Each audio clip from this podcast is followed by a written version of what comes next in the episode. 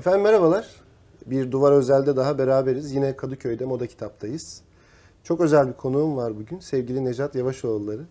Hoş geldin abi. Hoş bulduk. Nasılsın? Teşekkür ederim. iyiyim.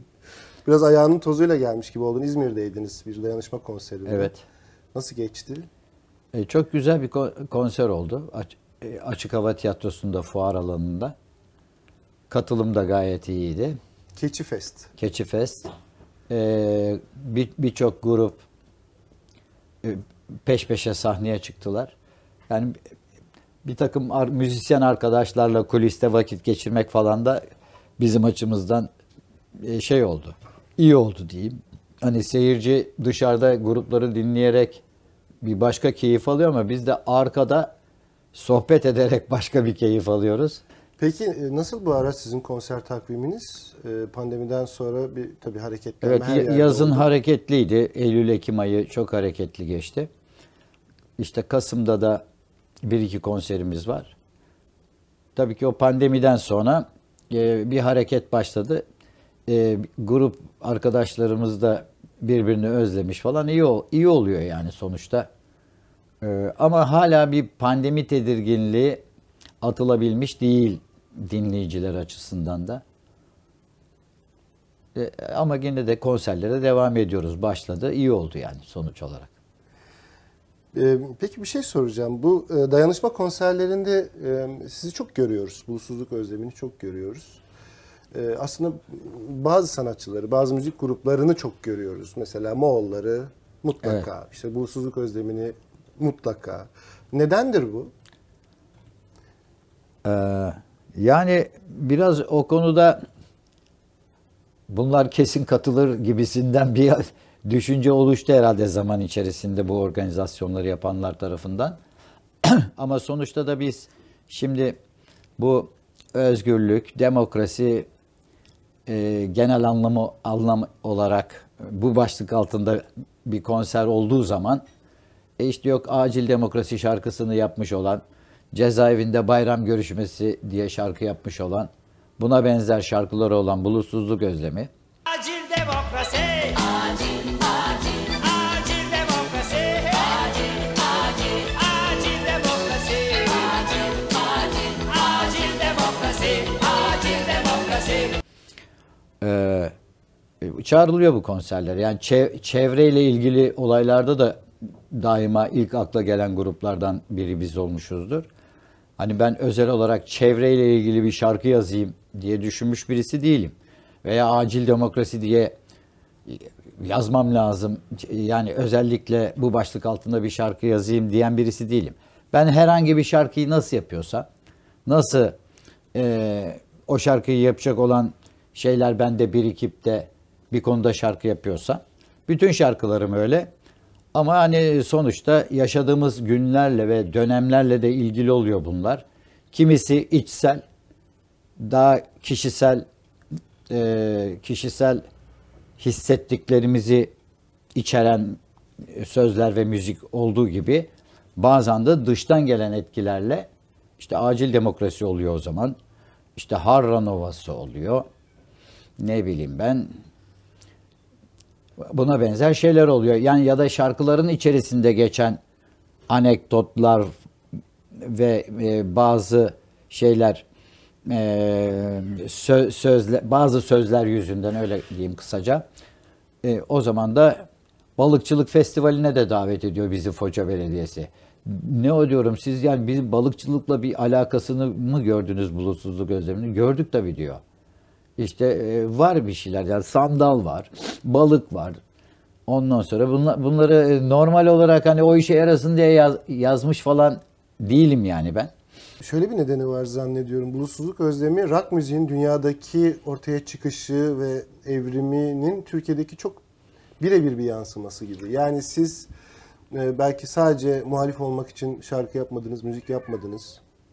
Ya da sadece politika konuşalım diye yapmadınız ama rock müzik varoluşu e, itibariyle aslında alternatif ve muhalif bir yerde duruyordu.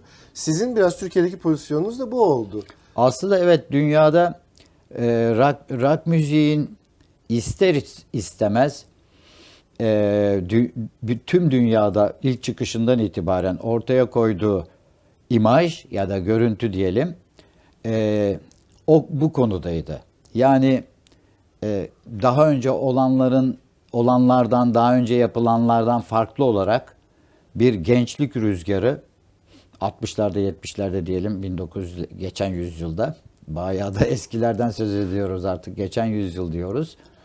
Ee, hani 2. Dünya Savaşı'nın e, İkinci Dünya Savaşı'nda savaşlara katılmış o acıları çekmiş olan insanların çocukları yetiştiği zaman farklı bir dünya arayışları oldu. Hem bu işte Küba devriminden tutalım bir e, direnişler sosyal sosyalist bazda da oldu. E, değişik e, tarzda mesela hippilik anlamında da oldu.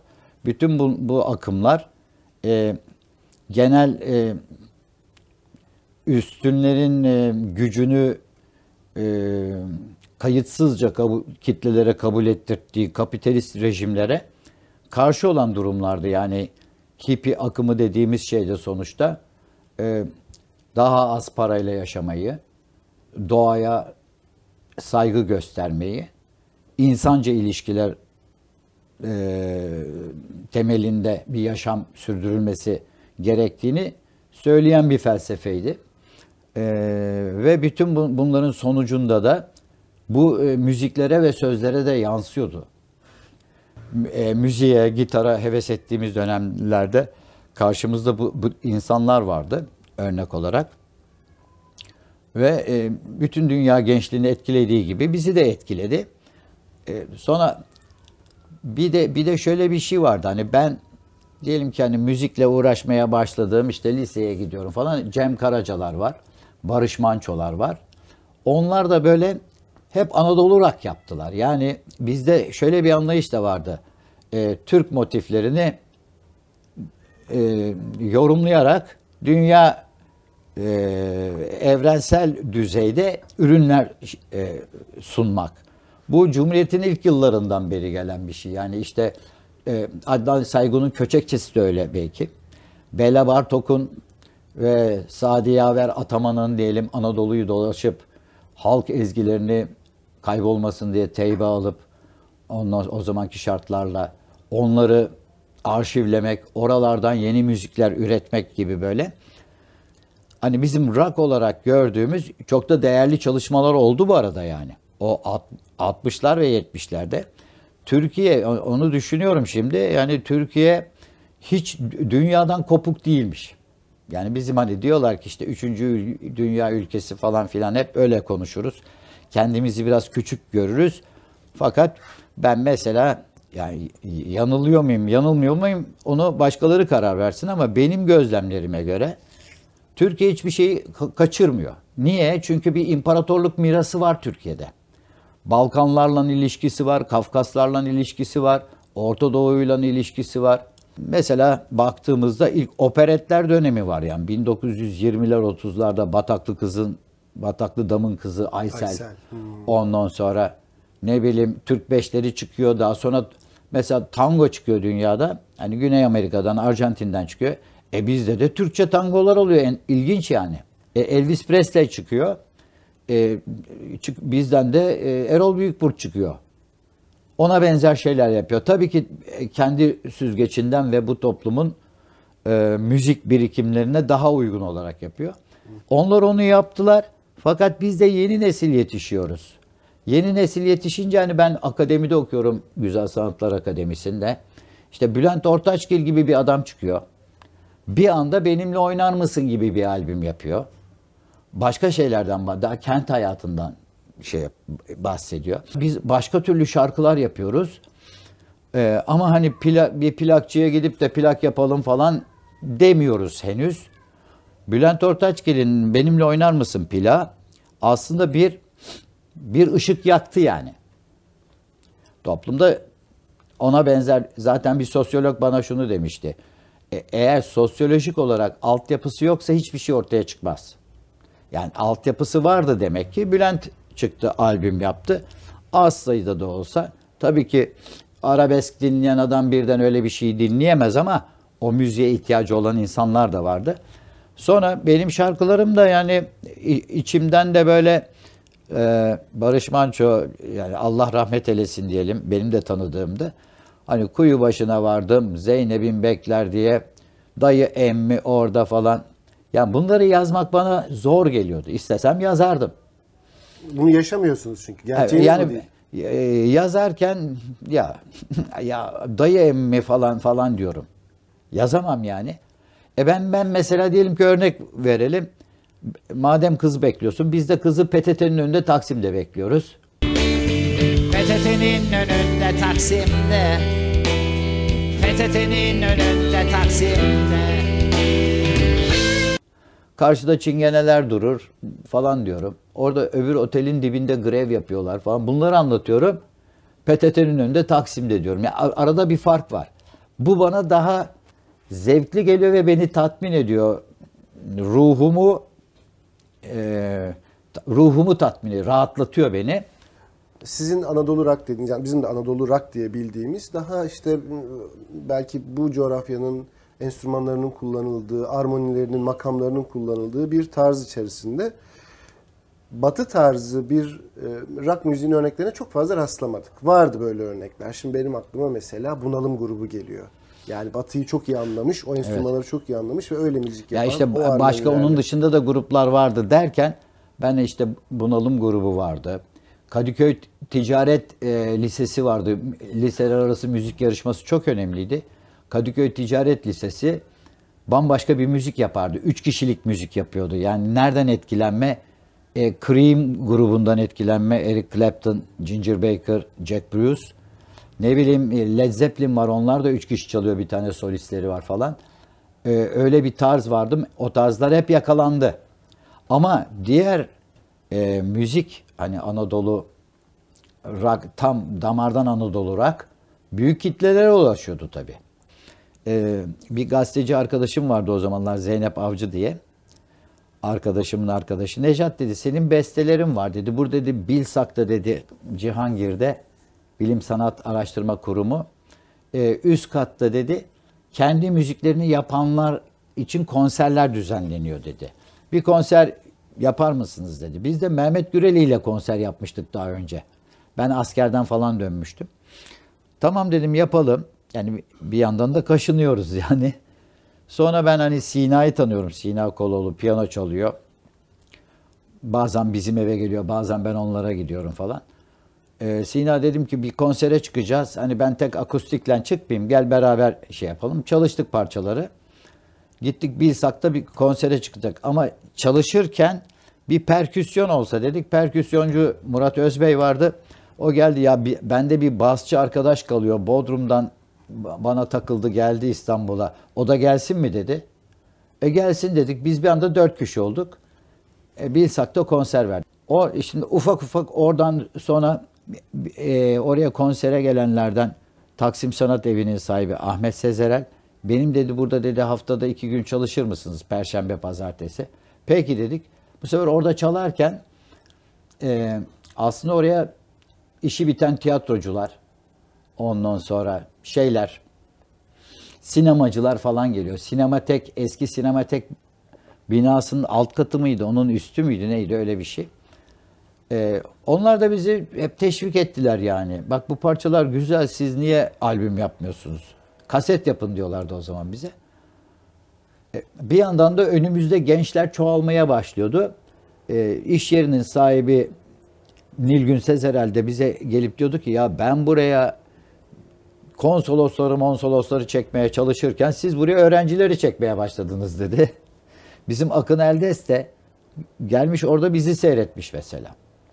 Ama yine de böyle müzik dergisi çıkartan arkadaşların da ilgisini çekiyordu. Stüdyo İmge vardı mesela. Bu, Burak vardı. Orhan Kahyaoğlu vardı. Onlar onlar gelip bizden röportaj yapıyorlardı o, o dönemde bile. Grubun ismi ne diyorlardı? Grubun ismi is- ismi yok, isim koymamıştık henüz. Sonra bulutsuzluk özlemi olarak kaldı. Çünkü Bilsak'taki konserin adı bulutsuzluk özlemiydi. Biz e, ilk albümü çıkarttığımız zaman gazetecilerin sorduğu birinci soru şuydu. Türkçe rock olur mu? Siz bunun, Türkçe rock bunun çok uzun süre tartışıldığını hatırlıyorum. Bu yani biraz anlamsız da bir tartışma. Ya zaten şimdi ve hep bulutsuzluk özlemi üzerinden yani tartışıldı. Erkin bu. Koray Erkin Koray yapıyor. Cem Karaca yapıyor çatır çatır. Yani biz onların konserlerine gidiyorduk. Bangır bangır gitar, davul, mavul bilmem ne. Rock yani. E, fakat şuradan onu rock olarak tam olarak tam rock görmüyorlardı. Çünkü işte düştüm mapus damına falan filan öğüt veren bol olur. To- e, işte namus belasına gardaş falan olunca e, şey işte Nazogel'in e, dayı emmi canımızı okuyacak orada kuyu başındayız falan filan olup biz de onun dışında kütürdet beni rutubet yok e, ne bileyim ben e, evinde gitarım var mı falan gibi şeyler olunca kimse barıştan söz daha farklı ve daha bir e, hani sözler de öyle olunca daha da e, ille de e, folklorik motif koyayım şeyi olmadan müzik yapıyorsun. Gereken yerde koyarız diyordum ben. Mesela Güney'e giderken şarkısının girişinde de e, bir, bir diyelim ki bir Ege melodisi gibi bir şey var yani.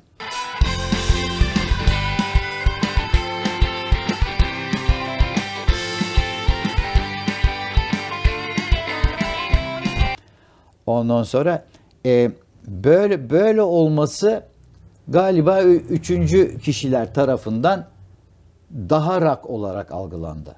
Tabii ki rock zaten bir sanayi dönemi müziği. Modern toplum ve kentsel bir şey rock. Yani işçi sınıfı çıktıktan sonra çıkmış olan bir şey. E, öyle olunca da hani bizim de konularım, biz, biz de kendimize ait olan şeyleri yazmamız lazım. Biz bunları yazma ihtiyacını hissediyorsak bunları e, dinleme ihtiyacı içinde olanlar da vardır. Düşüncesi oluşmaya başladı. Bir de şu da önemli. Ben hala yani biz bir grup olarak devam edelim mi yoksa ben hani mimarlık yapacağız falan filan. Yapıyorum zaten çalışıyorum gündüzleri. O sırada bizim o basçı arkadaş bulutsuzluk özlemi çalışırken kendi aramızda kasete almış şeyleri ve o kaseti Bodrum Mavi Bar'ın sahibine dinletiyor. O da beni aradı. O zaman cep telefonu yok. Nasıl buluşuyorduk bilmiyorum. Yani ar- arıyor o da ankesörlü telefonla. Ee, işte gelin burada çalışın dedi. Önümüzde bayram var dedi. İşte 9 gün tatil var. Gelin çalışın. Ben de şimdi şey diyorum yani biz böyle meşhur olmak için can atan tipler değiliz ki havalarındayım yani. Ne gerek var falan. Ne gerek var falan dedim ben buna. Öyle deme dedi. Bu şarkıları dedi dinlemeye ihtiyacı olan insanlar var dedi. O zaman ben hani kendime bir bahane de buldum. Toplumsal bir bahane. Yani kişisel hırs, arzu ve istek değil bu. Bizim şarkılarımıza madem başkalarının ihtiyacı varmış tamam o zaman gibisinden. Gittik bu küçücük bir bar zaten. Ondan sonra orada daha önce daha böyle Akdeniz şarkıları, akustik gitarlarla, mandolinlerle falan yapılan müziklere alışmış olan izleyiciye biz küçücük barda Filip Sümbülkaya vardı o zaman bizde davulcu. Zaten davula çok sert vurur. Bam gün vurdu davula. Ve çok gürültü yaptık yani kısaca söyleyeyim. Ondan sonra ya birinci gece, ikinci gece geçti galiba. Ondan sonra bana dedi ki senden bir konuşalım mı dedi. Haluk, barın sahibi. Tamam konuşalım dedik. O zaman Raşit'in kahve vardı. Hala adı duruyor Raşit'in kahve. Raşit yok zavallı. Orada çalışan birisiydi. Ee, gittik ertesi gün dedi ki ya benim seyirci dedi, benim dinleyici dedi çok dedi tuhaf oldu dedi. Ondan sonra ne yapalım Nejat dedi. Hani tamam o zaman bırakalım biz dönelim desem peki diyecek. Ya dedim hani bu gece de çalalım da dedim. Ya biter ya biter dedim yani. Peki dedi. O gece o gece çalarken biz hani hırstan biraz daha farklı mı çaldık? Ne yaptık? Her şey bitti artık diye. Belki rahatlattı o bizi. Ondan sonra fakat oraya bir bir masa şöyle 5-6 kişilik bir masa. Bu müziklerle müzikler tuhaflarına gitti. Yani Kütürdet Beni Rutubet, yok Hezarfen Ahmet Çelebi falan gibi hafif komiklikler var şarkıların içinde. Onlar heyecanlandılar, yan masaya heyecanlandılar. Ondan sonra bir, bir öbür masada katıldı. Sonra sokaktan geçen birileri daha girdi. Aa dedik değişik bir şey oldu. Ertesi gün biraz daha arttı seyirci. Sonraki gün orası doldu. Yani böyle ayin gibi falan şeyler oldu. The Doors filmindeki sahneler gibi. Vay be dedik ya. Bana hatta Richard var saksafoncu o zaman bizde çalıyordu. Richard dedi ki ya rock, rock ettik milleti dedi bana. Ha dedim ya galiba olabilir bu iş o zaman. Döndük işte sonra işte albüm yapmaya çalıştık falan bugünlere kadar geldi. Ne güzel olmuş. Bodrum Mavi ne kadar önemli bir şey. Şimdi böyle bir parantez açıp düşündüm de ya 1980'li yıllarda Türkiye müzik tarihini düşününce Ufacık yer ama. Evet. Yani hele de sizin de durduğunuz yer. Mesela işte Bülent Ortaçgiller, Orta- Kızıloklar, Grup Şeşenler, tabii tabii yani hep oralarda aslında seyirciyle buluşmuş ve bir şekilde bir kitle yaratmış. İşte demek ki bak ya o hani o bana sosyoloğun dediği gibi hiçbir şey gökten zembille inmez sosyolojik olarak diyor. Yani o seyirci olduğu için ya, ya da o barın sahibi öyle düşünmesi boşuna değil bir şeyler hissediyor. Öyle olduğu için Bülent Ortaçgil'i çağırıyor. Bülent Ortaçgil'i çağırdığı zaman riske giriyor aslında. Abi bakıyor birileri geliyor dinliyor onu. E, yani e, toplumun da ihtiyacı varmış böyle bir şeye. Evet. Peki bunun aslında asıl toplumsal karşılığını uçtu uçtudan sonra gördünüz siz. Evet. Ondan sonra bir anda işler değişti. Biz sizi televizyonlarda gördük. Klip, video klipler çektiniz. Ee, çeşitli özel radyolar açıldı. Özel radyolarda sizin şarkılarınızı duyduk. Şarkı sözleriniz o güne kadar sizi dinlememiş ya da bu tarz müzik dinlememiş insanları çok sarsabilecek sözlerdi. İşte içinde mizah da vardı. Ee, biraz böyle belki e, argoya kaçabilecek e, şarkı şeyler dilinde var. çok olmayan, çok alışık olmadığı daha doğrusu ge- genel kitlenin şeyler vardı. Sonra ne oldu o uçtu uçtudan sonra? Sizin hayatınız nasıl değişti? Bu e, elektro gitarın doğuşu geliyor hep burada aklıma. Bu Amerika'daki siyahi Afrikalılar özgürlüklerini kazanınca kuzeye doğru göç ediyorlar. Yani işçi işçiye ihtiyacı var kuzeyinde. Chicago arabe endüstrisinin olduğu yer falan. Orada barlarda çalmaya başlıyorlar. Barda çalıyorlar hiç sesleri gitmiyor arkaya. Herkes konuşuyor, kavga ediyor, işte bira içiyor bilmem ne.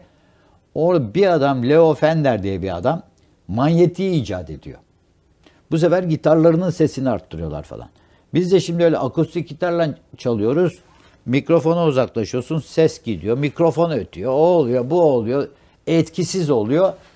Bu sefer artık ben de elektro gitar çalmaya başladım ama dışarıda biz çaldık çaldık çaldık. Sonra uçtu uçtu albümü oldu. Bu arada herkes de şunu diyordu ya sizin bu parçalar gitar istiyor.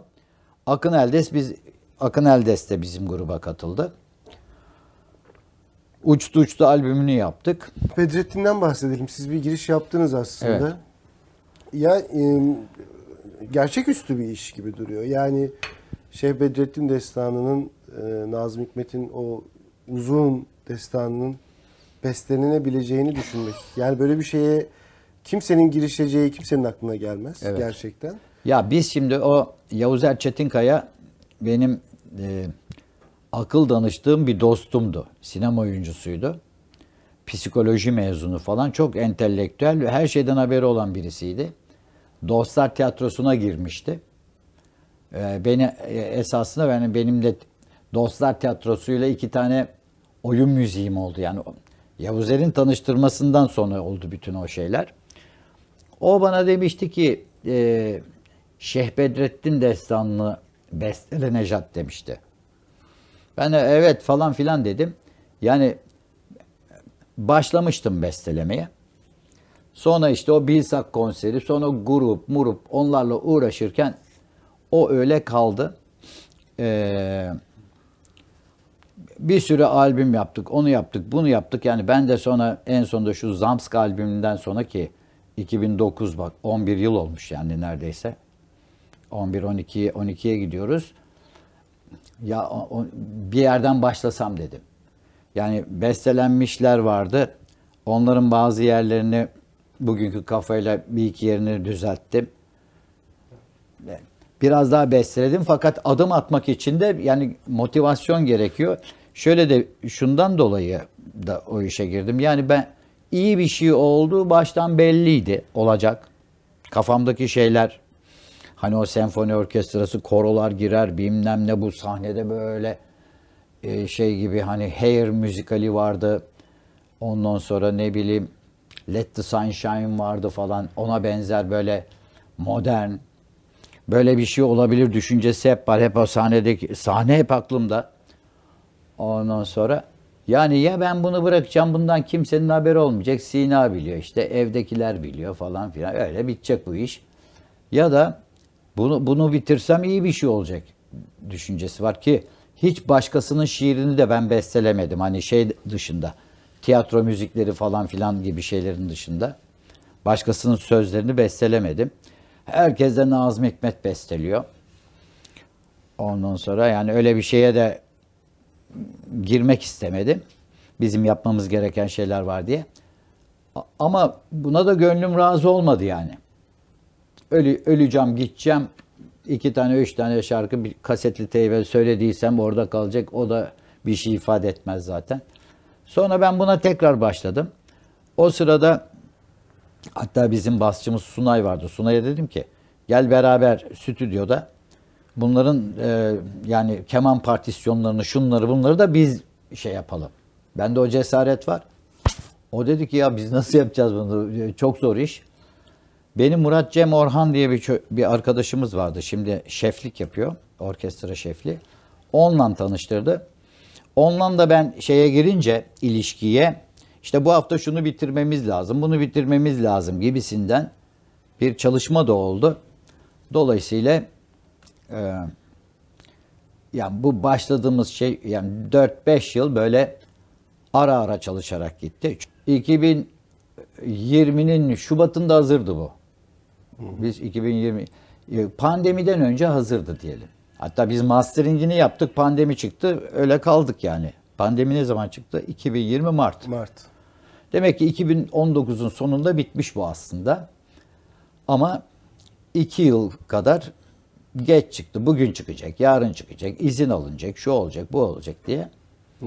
Öyle şeyler oldu. Ee, Neyse ben de kurtuldum, rahatladım. oh dedim şimdi bitti artık. Elinize sağlık. Yani çok e, çok enteresan bir iş gerçekten. E, Fırat Tanış çok güzel bir katkı Evet. e, yapmış. E, Kafamda Bedrettin ve Börklüce Mustafa. Kendimi biraz daha zorlayabilsem.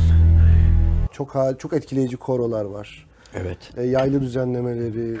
Yani böyle epik bir, büyük bir iş Evet. yapmışsınız. Yani ben e, bazen Murat Cem'le konuşuyordum. Ya biz Murat bu hani ol mahlukat ki deryada yüzerler deryayı bilmezler diye bir laf vardır ya. Biz hani öyle girmişiz işlerin içine yok şurası şöyle oldu orası değil ben bu hafta yapamam öbür hafta falan diye yaptığımız şey dedim. Farkında olmadan biz dünya çapında bir iş yapmış da olabiliriz bak diyorum. Öyle Ve duyuluyor. Gerçekten öyle öyleymiş. görülmeye başlandı. Mesela birisi yazmış işte bu diyor opera diyor. Rock opera diyor. Biz oratorio diyorduk. Hani hem se- senfoni orkestrası var hem koro var. Rock oratoryodur diyorduk. Fakat sonra düşündüm ki ben bütün sözleri bestelemişim. O zaman operaya do- doğru dönüyor. Destanın kendisinden mi e, etkilenerek başladınız bu işe yoksa Nazım'ın dilinden ve o şiirin güzelliğinden mi? Ya zaten ben şimdi ilk defa Nazım okuduğum zaman vay be dedim. Bir arkadaşla beraber okuyorduk lisede.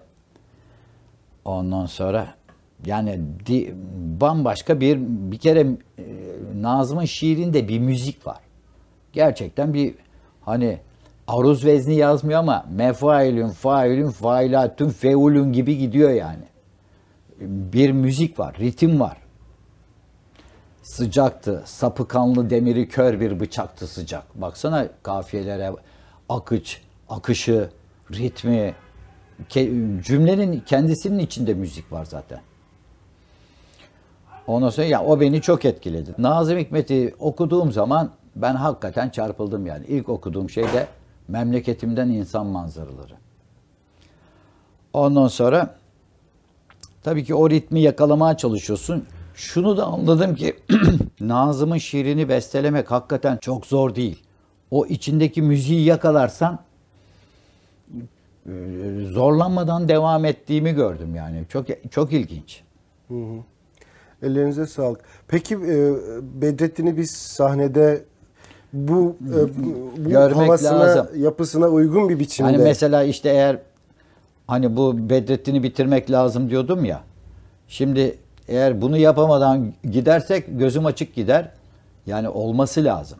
Bunun e, çünkü her şarkı insanın gözünün önünde benim şahsen öyle yani başka dinleyenlere de soruyorum öyle diyor evet diyor. Bir, bir şey canlandırıyor. Hani girişinden itibaren bir mekan canlandırıyor. O mekanda bir şeyleri canlandırıyor. Ondan sonra ikinci şiirde yine bir mekan canlandırıyor. O kadar hakikaten e, şeyi hayal gücü çok geniş adam Nazım ve çok büyük bir şair gerçekten. Büyük bir sanat adamı öyle diyelim. Bedrettin'i sahnede görme ihtimali belki çalışmaları, prodüksiyonu dışında e, var mıdır yeni projeler? E, son olarak onu sorayım. Ya e, şimdi artık ben kafamdan bunu atınca biraz bazı şarkılar zaten yazmış vaziyetteyim. Ondan sonra bir ikisine de çalışıyorduk. Yarı amatör şekilde Hakan Kurşun'un stüdyosunda. Yani onları toparlayıp ya böyle tek tek mi çıkartmalı diyorum yoksa bir albüm mü yapmalı? Devir değişti artık. 6 ayda bir bir parça mı çıkartmalı? Bir şeyler yani boş durmayacağız bir şeyler yapacağız. Peki biz de merakla bekliyor olacağız. Teşekkür ederim. Çok teşekkürler. Ayağına Ben sağlık de abi. teşekkür Sağ ederim. olasın.